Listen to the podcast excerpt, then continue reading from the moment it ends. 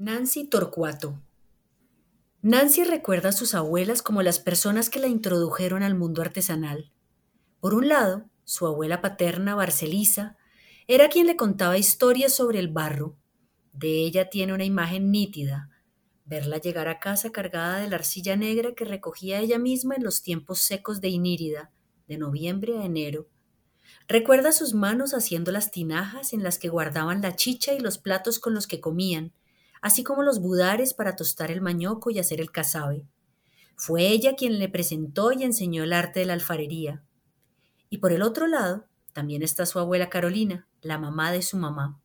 A ella le debe el haber descubierto la fibra del chiquichiqui y aprender a tejer de su mano.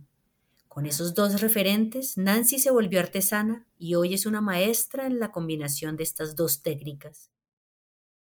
Cuenta de su cultura curripaco y habla de Amaru, la mujer guerrera de la que nace, por obra y gracia de un pensamiento, Kuwai, dios de su cosmogonía y de cuyo cuerpo sale una melodía animal. La representa en las piezas que realiza y exalta la mujer curripaco, a quien define como una berraca y echada pa'lante, por lo trabajadora e independiente, haciéndose a sus propios recursos gracias a la artesanía.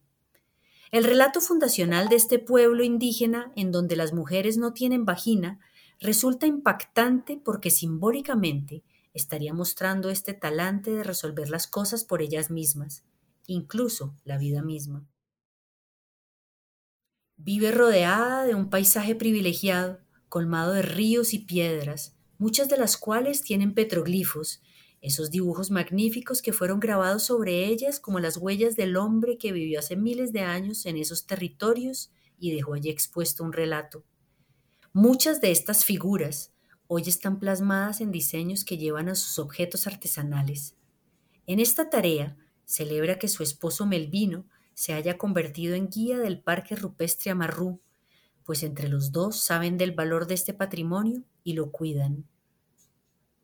Nancy preserva las formas como trabajaban sus ancestros, sigue mezclando como lo hacía su abuela Barcelisa, el barro con la ceniza de cabé, la corteza de un árbol que pasada por un pilón que la pulveriza, le permite darle la consistencia arenosa a la arcilla para que queme bien al fuego.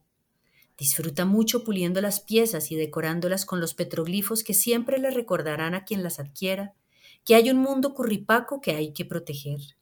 Combina sus vasijas y tinajas con moriche y chiquichiqui, dándole un aspecto muy novedoso y bello.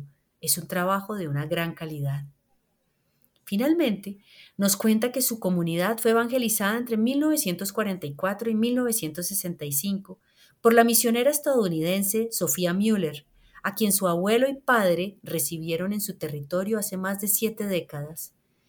Ellos le enseñaron sobre su cultura curripaco y se la presentaron a las otras comunidades étnicas del Guainía, razón por la cual hoy una gran parte de estas etnias son evangélicas.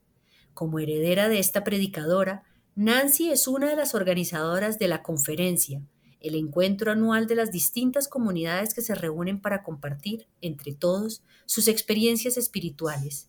Llegan unas 500 personas de las comunidades del río Atabapo, del río Orinoco y Guainía, de Venezuela y de Brasil. Es todo un evento al que le invierte tanta energía como a la propia artesanía.